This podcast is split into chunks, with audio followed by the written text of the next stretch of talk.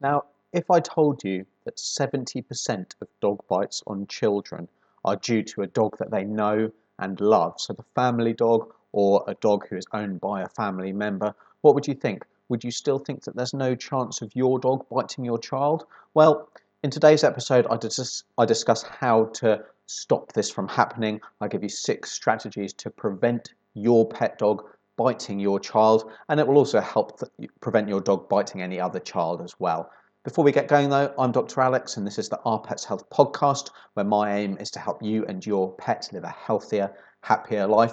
And this podcast episode actually comes from a video I was asked to do um, by my friends over at Parent Pacifier. They, that's a YouTube channel um, that brings information for new parents, parents with babies, parents with young children, all about making their life easier. And this fits really well with, you know, my desire to not only help our pets to live healthier, happier lives, but to help us as owners live healthier, happier lives, live less stressful lives, um, and be sure that we're making the, d- the decisions that we need to make and know why we have to make those decisions. So I hope you find it interesting. Um, and yeah, without further ado, let's get into the audio. Hi, so big thanks to Dan for inviting me back on Parent Pacifier to talk to you today about how to stop your dog from biting your child. Now, that might be your baby when you first bring them home, it might be your toddler, or it might be your child as they get older. It's really a very important topic. But first, for those of you who don't know me, my name's Doctor Alex, and I run the website our pets health dot com and the YouTube channel Our Pets Health, where my aim is to help you and your pet to live a healthier, happier life. So if you've got a pet, I'd certainly love to have you come visit. But for now, I want to talk about this very important subject. Now, as well as a vet, I'm also a father with two young children, and I know how unpredictable and how curious they can be. And that means that if you have a dog and your children are the same, which I'm sure they will be, it's really important to prevent them getting bitten by your family dog.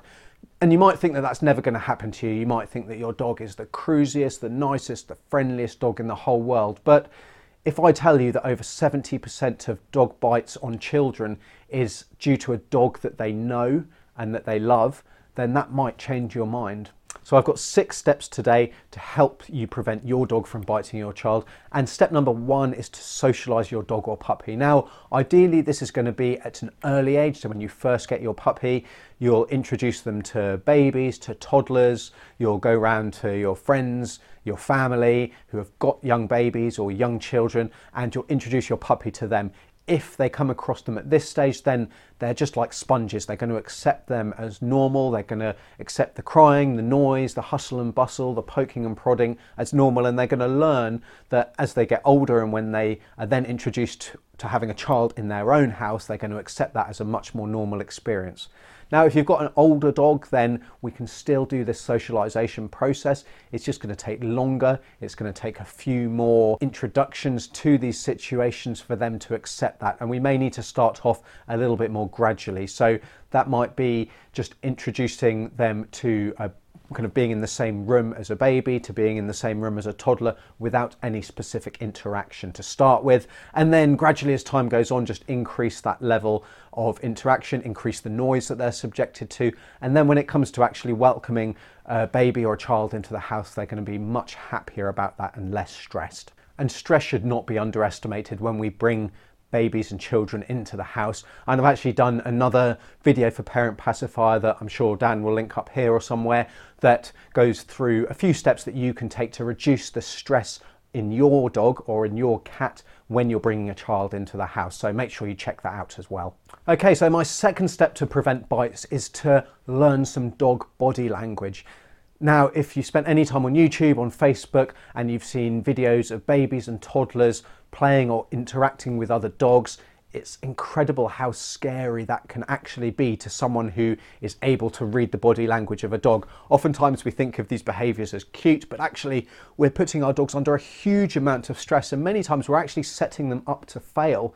It wouldn't be surprising if these dogs bit the child, and it's amazing that they don't in many cases. So yawning, lip smacking, wide staring eyes, the ears held back, or even just really erect and upright facing towards the child Pressed flat against the head is another thing, trying to back away.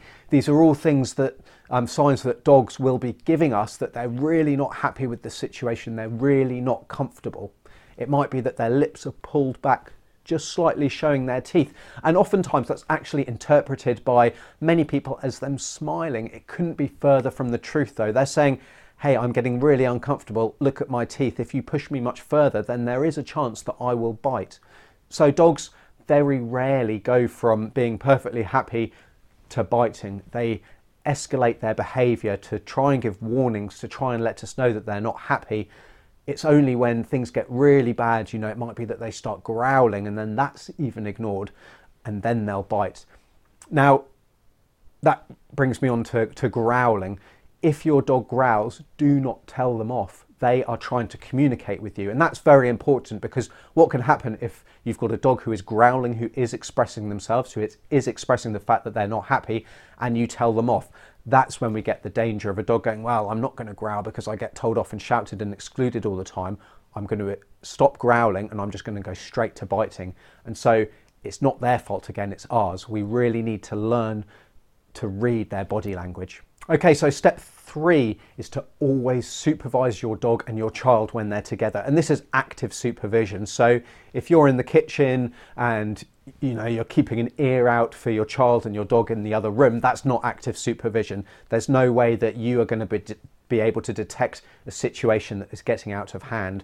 Now, obviously, this step is only really of use if you're actually able to, to read your dog's body language and to intervene accordingly. But active supervision really is very important, and that goes for babies, for young toddlers, and even children as they get older. I would say, you know, children even as, as, as old as seven or eight should always be supervised, because you never quite know what they're going to get up to or what bright idea they have that your dog may take objection to. Okay, and that brings me on nicely to step number four, which is to start teaching your child from a very early age to be gentle with your dog, to respect their space, to respect their possessions, and to just really behave nicely with them. So it's not rocket science.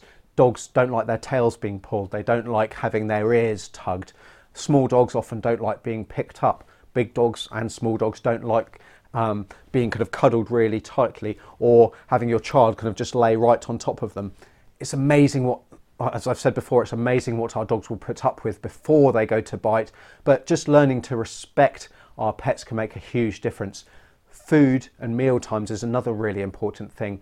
We should be teaching our, our children when they're very young to never go and interrupt your dog when they're eating. Never, certainly never try and take food away from them. I mean, it's a good it's a good thing to train your dog to, to be happy with having food taken from them, but we should definitely be teaching our children to never do that. We should never be teasing them with, with food, because that's just really setting them up for failure, like I've said before. We should also respect them when they're asleep or when they're resting. If you're fast asleep and you get woken up by being jumped on, that fright can cause a real defensive a defensive reaction, and, and for dogs that's biting. We should also respect them if they want to withdraw, so always having an escape route, an open door, so that if your dog is not feeling comfortable, many times they might go through that escalation of behaviour, but they will actually choose to withdraw, to take themselves away from, from that very thing that's stressing them out or causing them anxiety. So just letting them go and teaching your child that if your dog doesn't want to play, if they want to go to their bed or wherever their safe space is, to let them, to leave them alone and, alone and respect their decision that they've made to withdraw from the interaction that they're having. Okay, so that kind of went through my last two tips as well. So to just summarise for you, my first step is to socialise your dog, ideally at an early age when they're a puppy, but that can be done at any age, as long as it's done early in older dogs. So if you know that you're expecting a baby, and presumably you will for some months before, starting really a long time in advance and just slowly building up. So the second step was to learn dog body language.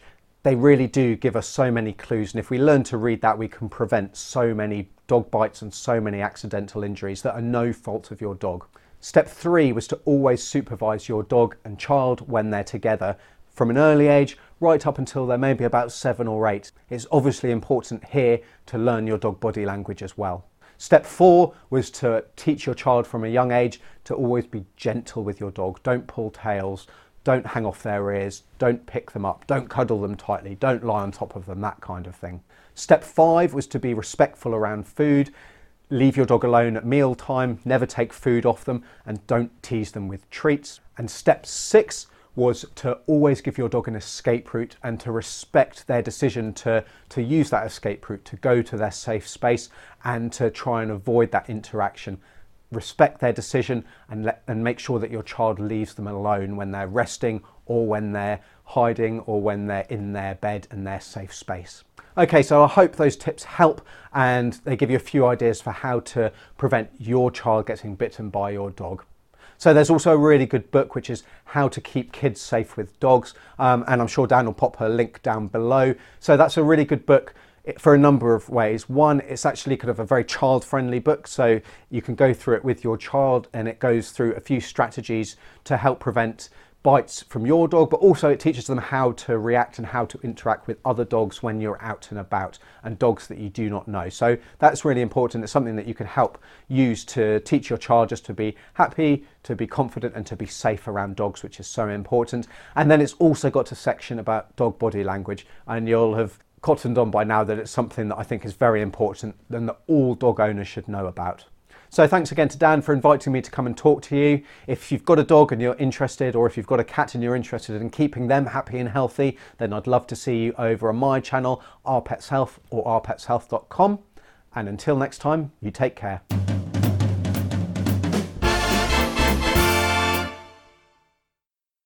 Okay, so make sure you check out the show notes where I give you a couple of my book recommendations, including that one I spoke about, all about how to learn dog body language. So you'll know by now it's really important, or at least I think it's really important. Um, and it's something that, you know, it's quite interesting to learn about as well, especially if you've not, you know, been around a lot of dogs in your life. And even if you have, you're definitely going to be able to pick something up and learn, you know, how to predict any dog's behavior. So make sure you head over to the show notes. I'd also love to hear what you think. You know, just leave me a comment when you're over there, um, and let me know what you think. Let me know any other strategies that you found that maybe helped when you introduced, um, you know, your new baby or a child into your family when there was already a dog, or when you introduced a dog into your family with children already present. I'd really love to hear from you.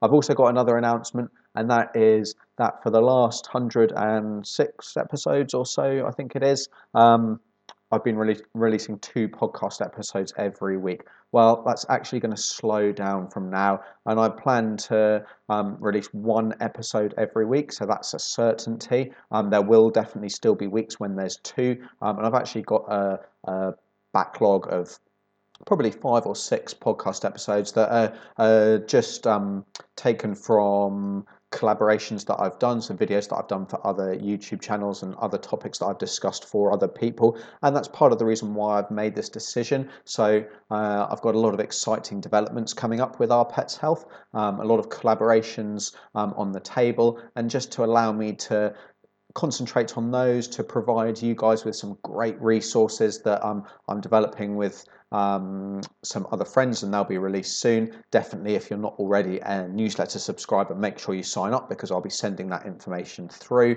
Um, but yeah, just wanted to let you know that, don't worry, I'm not going anywhere. There will definitely still be one podcast episode every week and for several weeks, um, and plenty of other weeks there will also be two when I've got done other collaborations and I've got other things to say. So make sure you're subscribed if you're not already. And if you do enjoy these podcast episodes, I'd appreciate it so much if you could just take the, the one or two minutes needed just to leave a review over on iTunes or wherever you're downloading this podcast. It helps more than you can imagine with other people finding this podcast and experiencing the benefits that it can bring to their and their pet's life. So that's it from me today. Until next time, take care.